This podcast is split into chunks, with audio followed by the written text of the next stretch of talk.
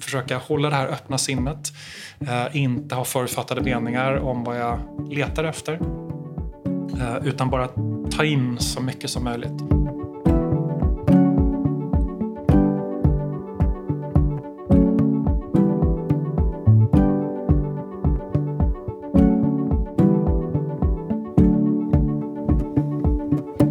Ni lyssnar på Beyond Work, podden där vi pratar med smarta människor som gör skillnad på jobbet. Och idag ska vi prata om hur man blir ett proffs på omvärldsbevakning.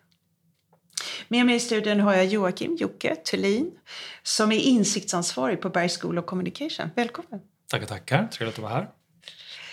Hur håller man sin nyfikenhet öppen genom livet? Ja, det är bra. Det är ju en väldigt bra fråga. Mm. Uh, hur håller man den öppen? Ja, um, så jag tror att ett, ett steg eh, är ju givetvis att inte, att inte bestämma sig eh, så mycket för vad som är eh, A eller B-spåret utan försöka vara observant eh, och röra sig i samtiden. Det låter ju väldigt fluffigt men om man tittar på vad jag, vad jag gör och hur jag trivs om jag hoppar dit på en gång så eh, jag, jag tror inte att det ska kanske vara samma person som är den insiktsgenererande eh, som också är den beslutande i en verksamhet. Det finns människor som är otroligt skickliga, otroligt duktiga på att ta informationen, ta riktningen och sen säga hit går vi, så styr man eh, dit. Den personen är inte jag till exempel. Um, så att jag tror att ett, det är ett sätt att hålla sig nyfiken. Det är att man får kanske backa ner lite från att också vara den beslutande. Mm be om ursäkt i förväg om någon sitter på båda de rollerna och tycker tvärtom. Men då får man eh, protestera. Mm. Ja, men det låter som man inte ska bestämma sig för mycket utan vara öppen. Och kanske ordna beslutsunderlag till andra som kan få fatta beslut. Exakt så. Jag är så glad att du är här. Jag såg ju dig första gången på en scen i Almedalen. Och då när jag, hör, jag satt i publiken och hörde dig prata och, och du stod på scen och så tänkte jag så här, åh, honom skulle jag vilja lära känna, jag skulle vilja hänga med honom. Och sen så tog det bara några veckor så hörde din kollega av sig, Patrik Hambreus, och frågade om jag ville sitta med i pedagogiska rådet. Och så sa han så här, ja, och där sitter ju också Jocke Thulin. Och jag bara yes, så här är ju när man får lite hjälp på vägen. Eh, och jag blev ju förstås jätteglad. Och vi har ju suttit där och haft möten tillsammans och jag tycker att det är väldigt spännande hur, vilka frågor du ställer och hur dina tankebanor, hur de har utmanat mig och också hela gruppen. Så jag är verkligen tacksam för det. En fråga som jag ställer till alla som är med i podden är vad var ditt första jobb? Eh, oj, mitt första jobb det var, det var när jag var sju år. Mm. Uh, jag är ju så gammal så jag, jag, tror det är i alla fall preskriberat. Jag vet inte om det är förbjudet att jobba då. Men jag, eh, jag krattade upp uh, fimpar och skräp på en uh, sommarservering. Mm. Så att varje morgon så trampade jag ut dit och tog min lilla räfsa och räfsade gården och gjorde den fin. Och blev alltid lika besviken när den första gästen kom och trampade på den. Förstörde det fina. Men, äh, ja, ja, men det var stort. Och fick du betalt i glassar? eller? Uh, ja, jag tror faktiskt att jag, jag hade en liten lön där men framförallt så fick jag, fick jag lunchmackor. Uh, det här var voff, våffelställe. Mm. Så att, uh, hur många våfflor som helst också. Speciellt de lite trasiga som man kunde mata änder och sådär. Mm. Mm. Har, du haft någon nytta, har du haft någon nytta av det där jobbet? Jag tänker koppling till nu och framåt. Eh, ja, det, ja, men alltså nu blir det ju väldigt, nu blir det väldigt stort. Men jag tänker så här, ar, eh, arbetsmoral. Eller, det, det, är klart att eh, jag körde på där eh, och var där varje sommar och sen så blev det andra typer och sen servera och sådär. Mm. Um, så att liksom bara se effekterna av ett arbete, det var ju det var stort och det har jag liksom haft med mig genom, genom livet. Själva räfsningen, jag vet inte. Jag städar mycket hemma och andra stökar ner. Så det är väl kanske mer en plåga som har hängt med mig då genom livet. det låter som något som du har gemensamt med många föräldrar. Mm. Eh, vi som jobbar med HR, där är det en sån sak som kan förutsäga prestation i att man har haft ett sommarjobb eller börjat jobba tidigt. Mm. Så det kan vara en del i liksom, när man fattar beslut vid rekrytering. Ja. Eh, men du, hur, hur, alltså jag upplever ju att din hjärna på något sätt är nyfiken och du liksom försöker förstå. Alltså, hur är det att ha en sån här hjärna? Ja, det är upp och ner. Det får man säga. Det, eh, det skapar ibland viss frustration um, och ibland så är det ljuvligt. Um, så att det, jag har ju den fantastiska förmånen att uh, kunna jobba i en miljö, en kontext, som det så vackert heter. Mm som ger utrymme både för, för då det som vi lite var inne på tidigare, att, att, uh, att kunna ha en specialistfunktion men ändå inte en ledningsroll. Mm. Utan att kunna bidra och serva. Uh, vilket ju öppnar upp andra perspektiv och gör att jag inte behöver vara så orolig för det jag ser utan liksom jag tar in det och så levererar det vidare till någon annan. Mm. Så på det sättet så, så är det väldigt, väldigt bra. Um, och sen frustrationen skapas ju oftast av att, att uh, som ju för oss alla, det, det växer liksom explosionsartat. Så det är ju det att hela tiden så måste man acceptera att mer och mer inte kommer med i spaningen. Hur, hur nyfiken man än är, hur mycket man än vill um, så är det bara att ja, men, mer och mer måste släppas. Mer och mer måste, måste bort och man måste bli smartare helt enkelt i, i det man söker. Um, ja, så mm. li, lite upp och ner mm. är det. Det, så, det låter som du får sålla en hel del. Ja, nej men så är det ju. Mm. Um, det, det, det, är ju det har ju sagts av mycket klokare människor än, än mig att, att rollen idag handlar ju mycket mer om att ta bort mm. um, än att lägga till. Och speciellt då som för mig om jag jobbar mot kunder eller jobbar mot min chef um, så är det kanske det bidraget som jag gör mest. Jag, jag får ta in väldigt mycket och jag tycker om det. Men sen så är det liksom att plocka bort 98 procent ska bort. Mm. Uh, och resten kan jag lägga, lägga fram. Um, Sortera, sålla och göra, göra, hjälpa andra att se mönster. Uh, ska, vi bara säga, ska du berätta några ord om Bergs och skolan och den här kreativa miljön ja. som du befinner dig i? Jättegärna. Ja, uh, berätta lite för de som inte ja, vet. Men, Vad är Bergs? Det är ju en institution som det heter. Eh, en skola som har funnits i 80 år och jobbat med kommunikation genom alla år och eh, alltid varit i framkant, alltid varit lite rebellisk. Vi pratar om att vi är två centimeter framför eh, branschens och utövarnas värld, så det ska vara lite mer spets. Eh, och kommunikationsområdet har ju liksom, ja, det har växt lavinartat både i antal discipliner, vad man kan göra. Bara att vi sitter här och poddar idag till exempel. Um, så det, det, är ett spann och det andra är ju att kommunikation har växt så otroligt inom organisationen. Så från att ha varit en ganska så nischad del av en verksamhet, vissa specialister som ägnar sig åt det, så är det idag någonting som alla eh, tar del av, alla behöver ha eh, lite koll på på kommunikation. I grund och botten så, så är det en ingång till kommunikationsbranschen. Det är oftast det man kopplar ihop med Bergs, då, våra fantastiska studenter eh, och det som de eh, gör. Eh, men sen finns det också då möjligheter till vidareutveckling eh, om man jobbar professionellt med kommunikation men också eh, om man har andra specialdiscipliner men vill liksom addera på kommunikationen. Eh, så att idag skulle jag säga att det, det är en, en hubb Eh, där vi tittar på kommunikation i flera olika spektrum och så kopplas det mycket på nu. Då. Nu är det innovation och lärande som liksom är nästa pusselbit. Och vårt första möte då i, eh, i pedagogiska rådet är så att vi tittar också på lärandet har blivit kommunikation och tvärtom. Mm. Och lärande gör ju den resan idag som kommunikationen har gjort de sista 40, 40 åren. Mm. Ja. Och det här är ju så spännande för att jag har ju jag har jobbat på, med HR och kommunikation, lite affärsutveckling, lite digitalisering och så. Men eh, det jag har sett är ju att HR och kommunikation, alltså det, alltså det bara kommer närmare och närmare och närmare. Alltså man måste jobba jättenära varandra. Och det är också en av anledningarna till att jag ville att du skulle komma hit. Därför att jag tror vi som jobbar med HR, vi behöver förstå eh, kommunikatörers kompetens när det gäller liksom både eh, att på något sätt den här omvärldsbevakningen som vi just ska prata om idag men också sätta budskap och hur når man hela vägen ut. För på HR har man ju väldigt, väldigt mycket innehåll. Mm. Men man eh, har en instruktiv bakgrund och man har inte riktigt, man har en, liksom en potential i att lära sig hur man säljer in saker och får saker och ting att hända där ute. Ehm, så det är jättespännande. Och du har, det här är ju liksom kommunikation och lärande i ett. Liksom. Ni har precis flyttat till nya lokaler. Vill du säga någonting om det? Ja, kom och besök dem om du har möjlighet. Antingen om du bor i Stockholm eller, eller har vägarna förbi. Det är en fantastisk miljö ute i norra Djurgårdsstaden. Det här gamla gasverksområdet.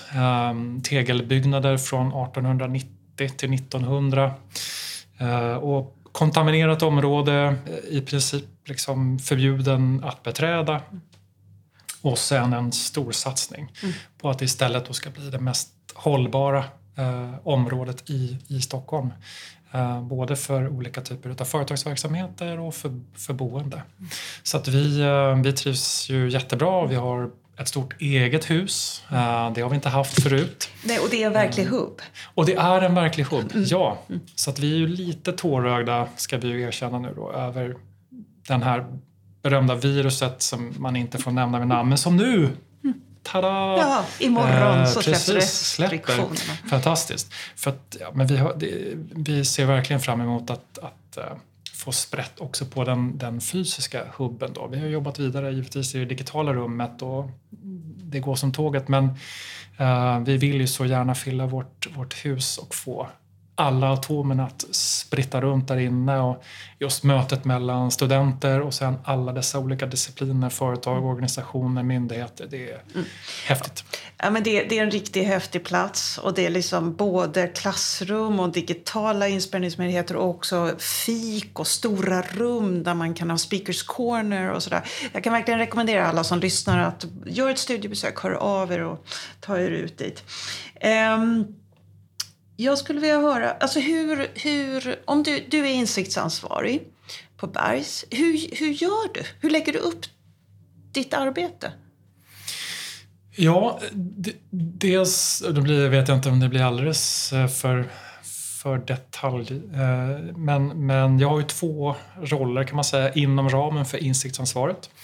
Eh, så dels så handlar det om att titta på vår egen verksamhet Eh, vart är vi på väg? Vilka strategiska beslut ska vi ta? Eh, vilken utvecklingsprocess ska vi ge oss in i?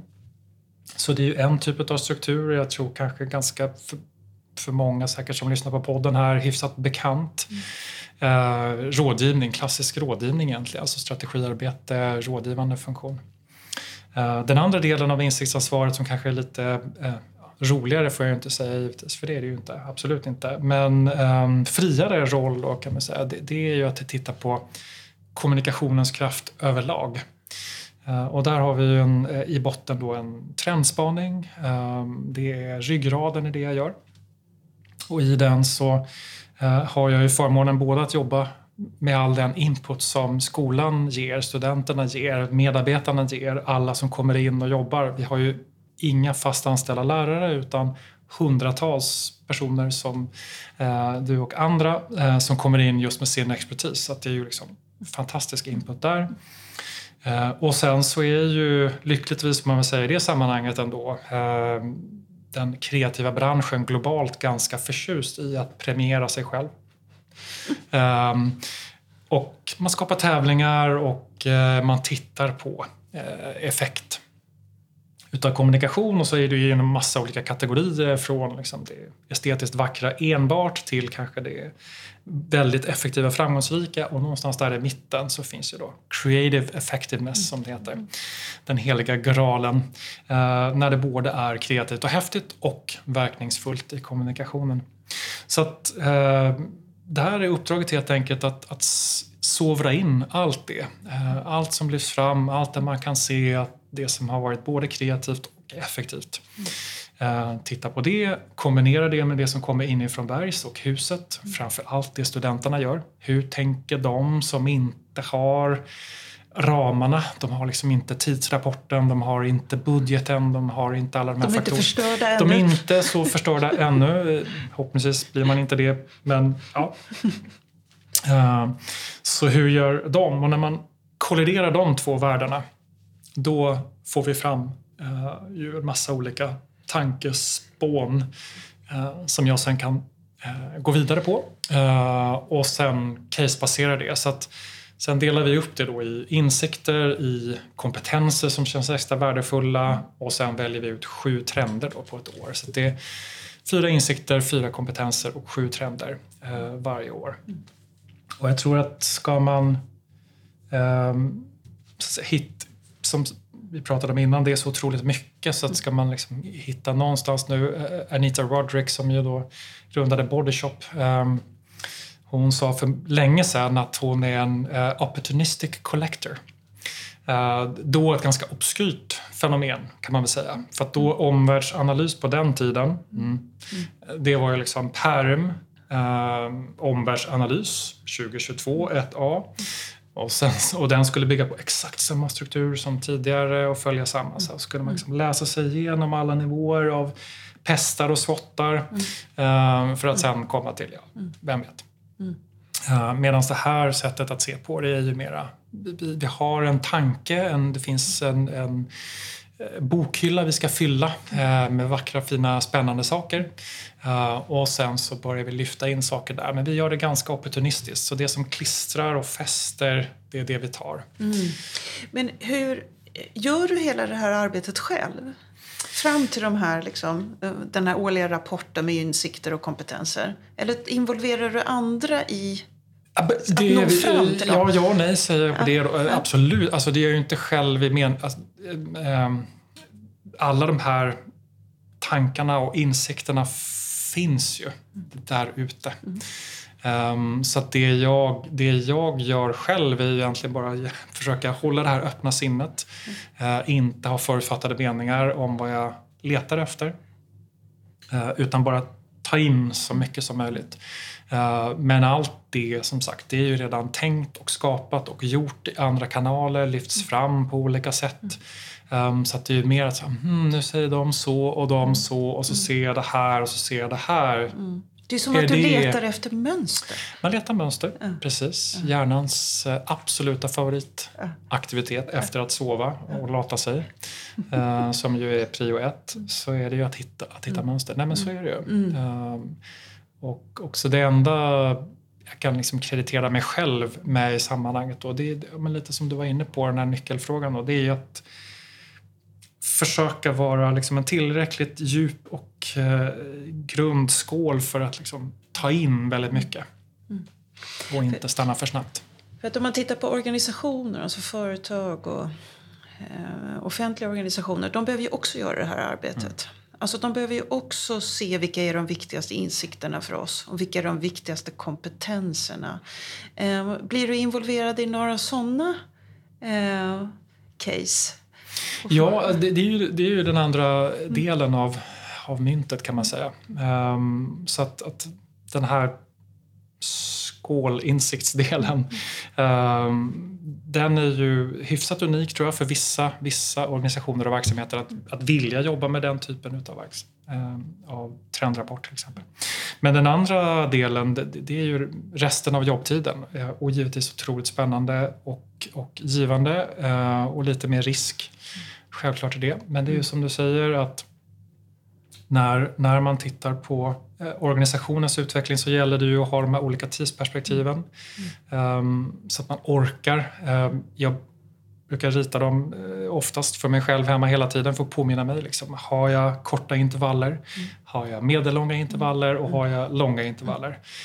För mig är det den kanske absolut viktigaste utgångspunkten. Då. Mm. För att annars förstår man inte vad man pratar om. Du har ett kort perspektiv och jag har ett långt. Mm. Men om det är outtalat, mm. då kommer vi aldrig att förstå varandra. Um, sen är det ju lilla stora världen som ju liksom är den andra så grundmodellen som jag jobbar, jobbar efter. Uh, ruta A i strategiutbildningarna på skolan.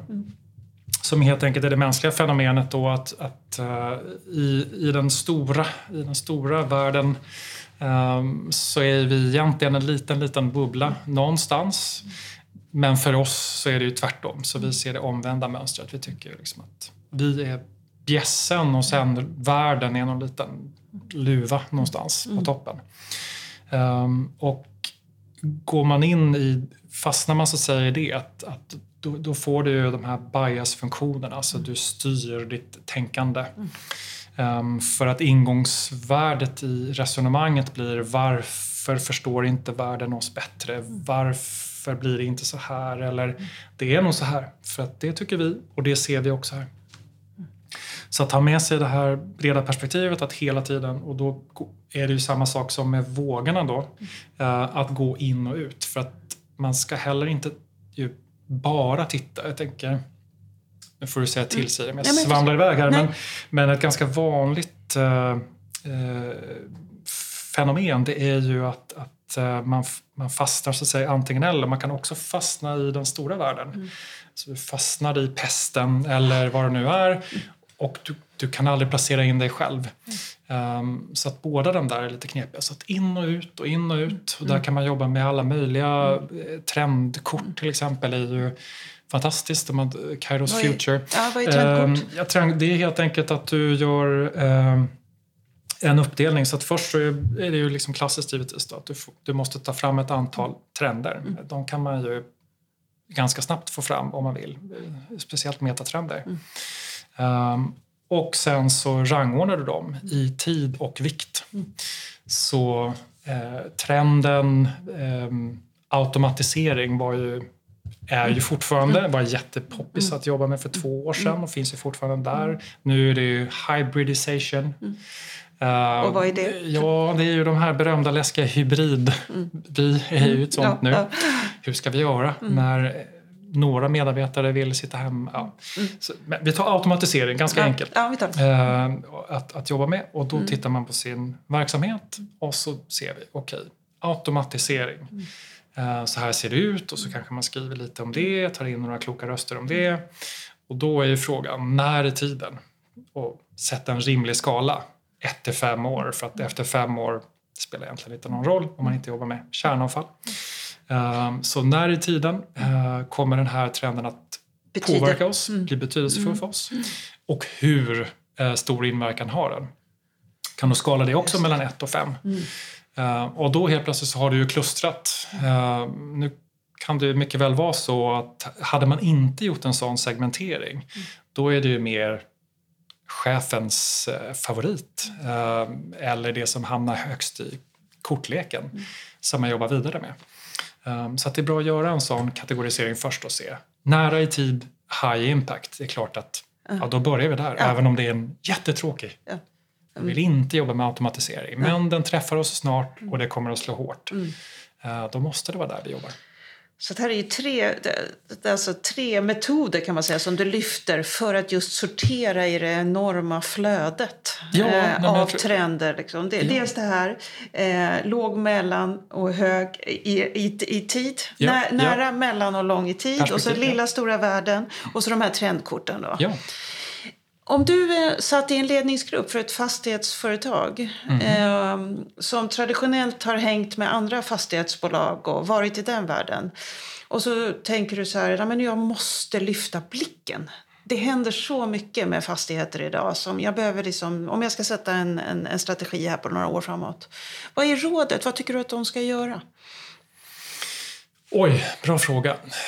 Um, ja, alltså nummer ett så är det ju ändå att titta titta på världen runt omkring sig, då är man inne i den här trend, trendanalysdelen. Då. Mm. Um, och igen, om man nu sitter till exempel då i en fastighetsbolagsverksamhet så vi kastar upp automatisering igen, mm. nu blir det en superhöjdare här, men kommer ju ha jättestor påverkan på både skötsel uh, utav verksamheten och förväntan utav klientel.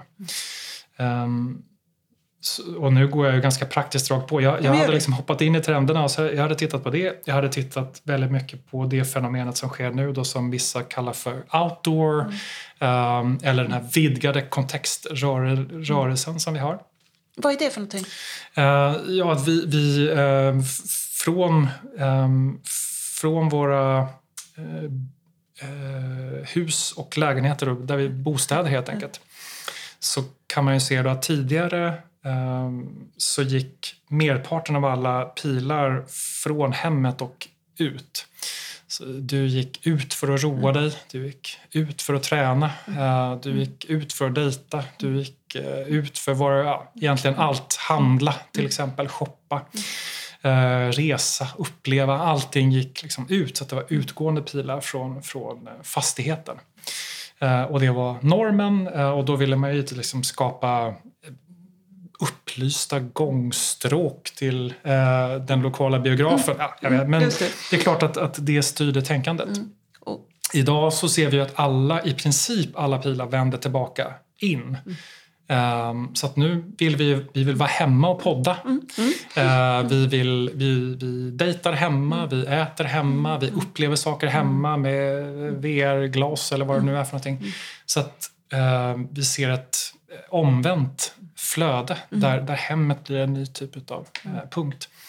Och sen tangerar det ju givetvis liksom också då synen på arbetsplats och hem, hela den funktionaliteten mm. som man börjar titta på mm. nu. Vad tänker du där? Där tror jag många av lyssnarna befinner sig, i den liksom häradet. Ja, ja jag vågar inte säga vad jag, jag, jag... Jag kan ju spekulera, men jag tror att just vi är ju i en brytningstid och den är ju alltid knepig. För att uh, det är ju väldigt lätt och jag kan tänka mig att en och annan där ute kanske gärna vill ställa sig upp och säga att Nej, men nu är det så här. Uh, nu kommer allting att förändras och nu kommer vi att jobba på distans eller nu kommer vi att sluta resa på det här sättet. Um, och det är för att vi oftast har ganska korta tidsperspektiv uh, och vi behöver inte stå för våra uh, tankar och funderingar så länge. De försvinner i etern. Um, men jag skulle... Ja, alltså människan är ändå... Vi är, vi är ganska så trygghetssökande och att det skulle ske någon typ av återjaktning. Så jag skulle nog vara försiktig ett år eller två till med att verkligen, om jag nu satt mm. i, i, ledningen för ett fastighetsbolag, mm. eh, att göra liksom en fullständig kovändning. Mm. Däremot så finns det ju vissa av de här fenomenen, så just arbete, jag tror att det mm. är en sån som man skulle behöva avvakta lite med. Mm. Ska vi, men, men andra saker som till exempel upplevelsebaserat, det är jag helt övertygad om att man vill plocka hem. Mm. Och sen jättekort för att inte tappa tråden då, out, mm. alltså utomhus, alltså, hälsoaspekten av att komma ut. Uh, det är ju en av de starkaste trenderna vi har sett och den vågar jag då um, stå för här och nu och mm. inspelad mm. och mm. permanent. Mm. Uh, det är ju en av de starkaste pilarna ut. Vi kommer att röra oss mer ut men då är det för att söka natur, söka sammanhang. Exakt. Mm. Så en av de sakerna som vi jobbade med i Pedagogiska rådet var ju också att skapa lärande i utomhusmiljön kring den nya liksom, lokalen. Och som vi pratade om när du kom hit idag, eh, det som, att jag också är en del av den där trenden som ordnar ledarskapsutbildningar i fjällen. Det är liksom den där, man kombinerar saker men man tar sig iväg ut. Det är jättespännande.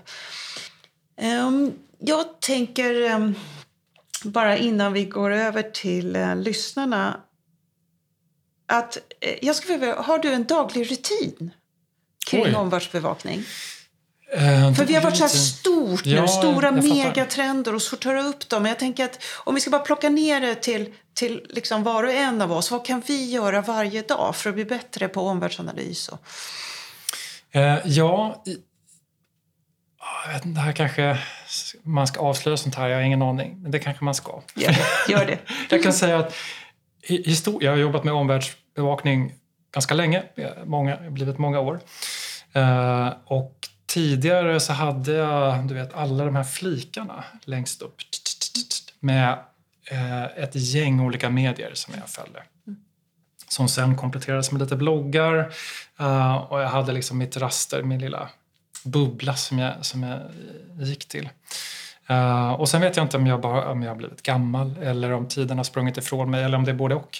Uh, men de där flikarna är inte rörda på väldigt länge. Uh, så nu så skulle jag säga att min rutin är istället, jag, jag tänker att jag är en ganska vanlig, jag höll på att säga tom person, men öppen. en ganska vanlig person. En, ganska, en, en hyfsat vanlig person. Um, så min erfarenhet är att det som når mig uh, utan att jag liksom själv söker upp det. Det är oftast sånt som är på någon typ av tipping-effekt. Mm. Mm. Så att, mm. hur sjukt det här än låter, mm. nu kanske alla tycker att jag är galen och har messiaskomplex, men jag, jag använder mig själv. Uh, så min rutin är ju helt enkelt att jag, att jag försöker verkligen tänka till. Jag sitter ju minst en mm. halvtimme, en timme varje dag mm. uh, och reflekterar och tar fram mina stora härliga uh, block. Uh, och så försöker jag leta i huvudet. Vad, vad kom det här ifrån och vad kopplade jag det och vad plockade jag det? Och det som sades där, är det i motsats till det här? Ja, det är det ju och då är det något annat jag letar efter. Så att, Ja, jag börjat använda mig själv väldigt mycket som sån här mm. kling, klinggaffel. Nej, vad mm. heter de? Stämgaffel. Jocke Messias Thulin, eller vad var det ja, du sa? Super jag hoppas att det inte går nej, igenom nej, nej, riktigt jag, så. Men, men, du bjöd upp så jag skojar lite. Ja, nej, men självklart och det ska du göra. Men från externa medier och så använder mig själv väldigt mycket som skal för det där. Om jag bara beskriver uh, hur jag gör uh, så ska, ska, du se om det är någonting du tycker att jag borde göra mer. det jag gör är att jag, jag jag har försökt kurera mina sociala medier så att jag faktiskt följer mer än min närmsta bubbla. Att jag verkligen försökt tänka att jag ska bryta bubblan så jag har fler. Och att jag också lägger till eh, organisationer som brukar dela bra saker, rapporter och ja, sånt där. Det brukar jag göra. Och den går jag liksom på morgonen och på kvällen.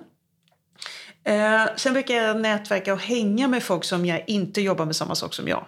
Så för att försöka. Och sen har jag också börjat skriva det här mitt ett nyhetsbrev en gång i veckan. Och det är väldigt mycket för att tvinga mig själv att omvärldsbevaka. Så att det verkligen blir av. För då, lägger, då, då blir det ju precis det här som du beskriver. Man sätter sig ner och så blir det så, så vad är mönstret? Och det, jag är också lite Messias då. För att jag, jag tycker att det är när man pratar med kunder, jag är på, håller föreläsningar, folk skriver saker i chatten, de skriver saker på... Alltså till slut, det är ju mönster. Det är ju det. Sen om det är rätt mönster, men det är i alla fall ett mönster man ser. Ja. Tycker du att det är, hur låter det här och borde jag göra något mer? Mm. Oh, nej, det behöver inte göra. Det låter ju fantastiskt. Uh, och bara för att ta vid, när du, jag, jag tror igen, uh, för att återknyta så att säga till tanken att i det du gör och i delvis det jag gör um, så, så kommer man ju då till att man levererar fram någonting. Och för att våga uh, lägga fram sanningen så som den är um, så är det ju bra att man inte som sagt är samma person som fattar beslut. Jag säger inte att beslutsfattare inte ska omvärldsbevaka, Nej. Eh, absolut inte. Eh, men jag vet också rent psykologiskt och beteendevetenskapligt att har du fattat ett beslut, då låser du in dig på det. Eh, och sen är det ju inte så att man inte har kapaciteten att se, utan det är bara att hjärnan stänger av väldigt mycket. Mm. Du, för att överleva. För, ja, jag, jag, och då går du där med ditt lilla, lilla eh, mm. sökljus. Um, så bättre kanske då ha personer runt omkring sig, ta in mm. och sen kommer det som vissa personer då ju är väldigt bra på, ta beslutet. Just det, precis. precis. som du säger. Vem mm. vet, är det här bra, är det inte? Mm. Uh, uh. Alla behöver omvärldsbevaka, men några personer behöver sammanställa lite beslutsunderlag, trender och omvärldsanalys som underlättar för de som ska besluta. Mm. Och jag tar också med mig av det som du sa tidigare, det är ju att man ska vara lite försiktig med trender som är när man är mitt i en brytningspunkt. Mm. Den, mm. mm det var bra, mm. tack för den. Så att, eh, är ni med på Youtube, skriv gärna tankar och frågor där. Och medan ni gör det så eh, ska jag ta upp, vi har ju fått två frågor. Dels har vi fått en fråga från vår producent Anne Skog Obel. Det tyckte jag var roligt. Eh, hon frågar så här. Finns det en trend som du tycker är oväntad nu i pandemin? Något som förvånar dig? Just det. Oh, vilken eh, bra fråga. Finns det en trend i pandemin som är oväntad? Eh, ja, Ja, alltså jag, jag, jag kommer ju kanske aldrig att bli rik. Men för mig då, jag tänker kryptovalutor. Um, att ändå så pass många människor har gett sig in i det. Uh, och, jag, jag, och då utgår jag ifrån att det faktiskt inte är personer som egentligen skulle ta den risken om någon till exempel gick in på aktiemarknaden att liksom satsa i något obskyrt företag någonstans de aldrig hade hört talas om som startades i förrgår vars logotyp är en Musse Pigg. Um, alltså det är ju, det är ju en extrem chansning. Och för mig, jag, jag tänker ändå att, att uh, tiden vi har gått igenom har gett utrymme för eftertanke och har ju i många stycken ändå styrt människor Ehm, till att reflektera över sina liv och sina val och sina prioriteringar och där vet vi att familj och vänner och umgänge har blivit jätteviktigt.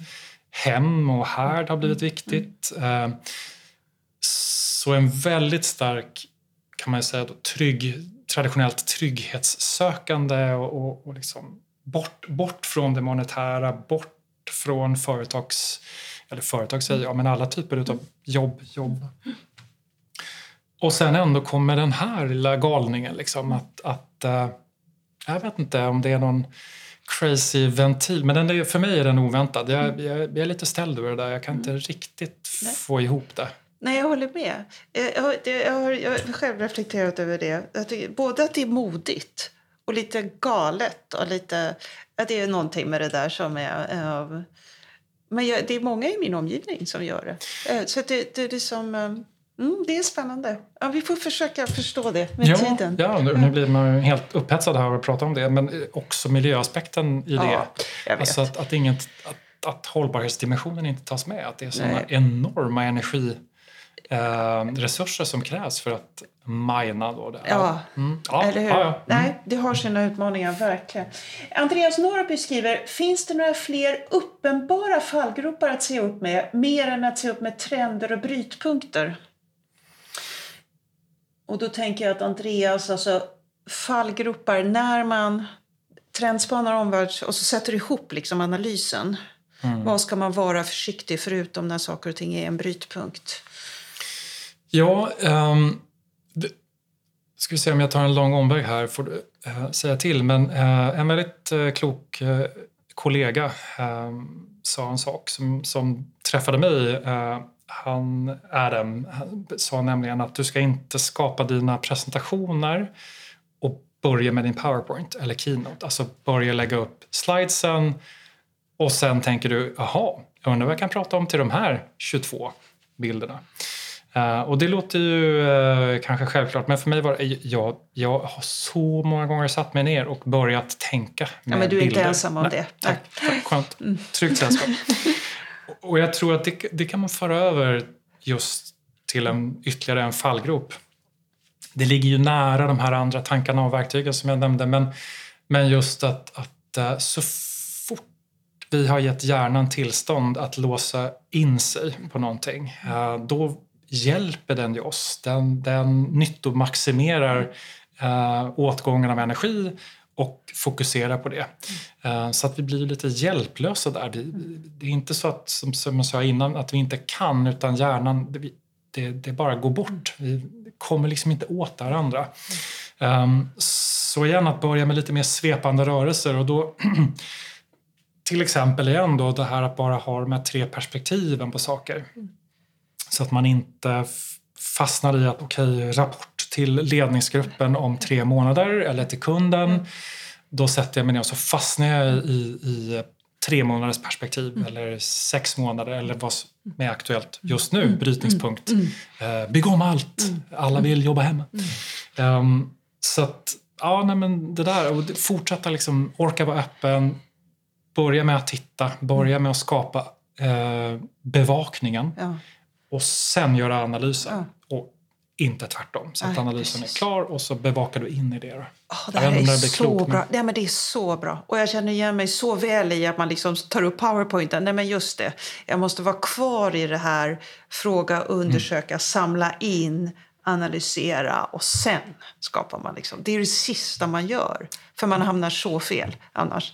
Um, så tack Andreas eh, för din fråga. Jag hoppas det var svar. Annars får du ställa, ställa följdfrågor i chatten. Så ska vi, vi ska ta en till som har kommit in här också.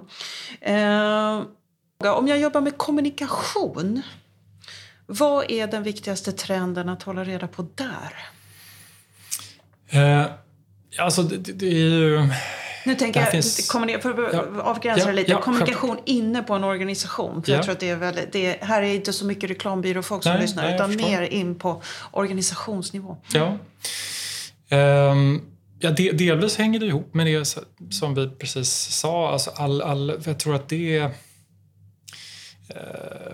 det finns ju en fantastisk uh, bild på det där. Men um, förändring kräver ju väldigt många delmoment och vi är inne i förändring. Uh, så långt tror jag liksom alla är med. Uh, så att den interna kommunikationen behöver ju ta vid och det som kommunikation ändå ganska unikt kan addera det är ju uh, olika typer av incitament. Mm. Um, så Förändringsprocessen kräver ju att du har kompetensen att gå mot önskad förändring, att du har en målbild, att du har en aktivitetsplan. Ehm, alla de här delarna som ändå känns som att ja, men det är HR skråets kärnkompetens. Ehm, att få fram alla de här delarna och möjligheterna.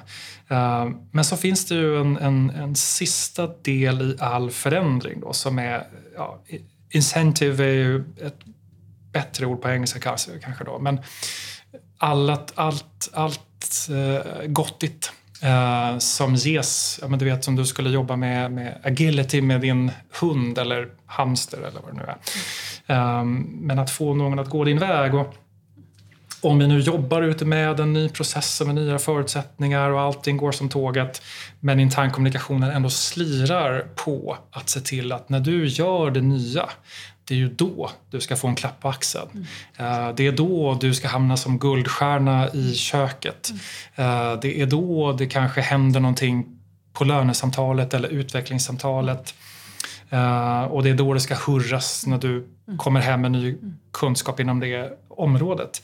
Um, för att annars så är ju, och det här kanske blir en helt ny podd och jag får ta den och kanske beväpna mig först, men min ingång uh, är, är ju att företagskultur eller organisationskulturer uh, är per default uh, motstånd mot förändring. De, det är ju en, det är ju en rustning som är till för att skydda organisationen från förändring. Vilket är lite parodiskt då, eller paradoxalt kanske man ska säga. Eftersom att många pratar om förändringskultur och utvecklingskultur och sådär. Det, det, det, det, finns inte. Uh, utan man måste bygga in det och då blir de här incentivsdelarna då uh, och affirmationerna som man kan ge. Fan, bra, rätt. Uh, nu gör vi så här, nu lägger vi på ännu mer kraft på det där. Mm som går bortom de, de, liksom, de klassiska. Uh, där tror jag kommunikationen kan göra otroligt och måste göra mycket för att annars så hamnar man i fikarumsdödandet av allt. Den här, har du varit på kurs eller? Vilket ju innebär att allt jag har gjort sista veckan var dåligt. Och jag ska inte nämna det där nya programmet eller eh, teammöjligheten eller vad det är för någonting. Så där har ju kommunikation jätte jätte, jättemycket att göra i denna omställningstiden som vi är i. Ja, men det är jättebra. Och här skulle verkligen HR kommunikation behöva kroka arm Absolut. så att inte kultur blir någonting som cementerar utan att, det faktiskt, att en kultur är någonting som, som gör, att man har en kultur som gör att man tål ständig förändring och belönar det nya, det man vill se mer av. Mm. Ja, jättespännande. Ja, eh, så ni som lyssnar och som jobbar med HR och kommunikation, kroka arm där ute. Eh, vi får tack i chatten här. Eh, tack så jättemycket. Vi ska börja runda av. Och då ska du få göra det här som kallas för snabbkort. Om du lyfter skålen där lite närmare dig så... Um, mm. Det är ju så att alla som kommer och hälsar på i podden, uh, de får ta ett snabbkort. Uh, på de här korten som ligger upp och ner så du ser inte vad som står, så du kommer bara dra ett kort, så står det adjektiv på engelska. Och du kan titta på kortet en stund, det är ingen brådska. Och så, så skulle jag bara vilja höra av det här kortet, uh, vad tar du med dig som rör dig och ditt jobb och det vi har pratat om idag? Varsågod. Ho, ho, ho. Ja, det här är läskigt. Först, vad står det? Ja, den här är ju bra. Ja, vad härligt. Ett bra kort. ja, humor, eller mm. uh, humor. Mm.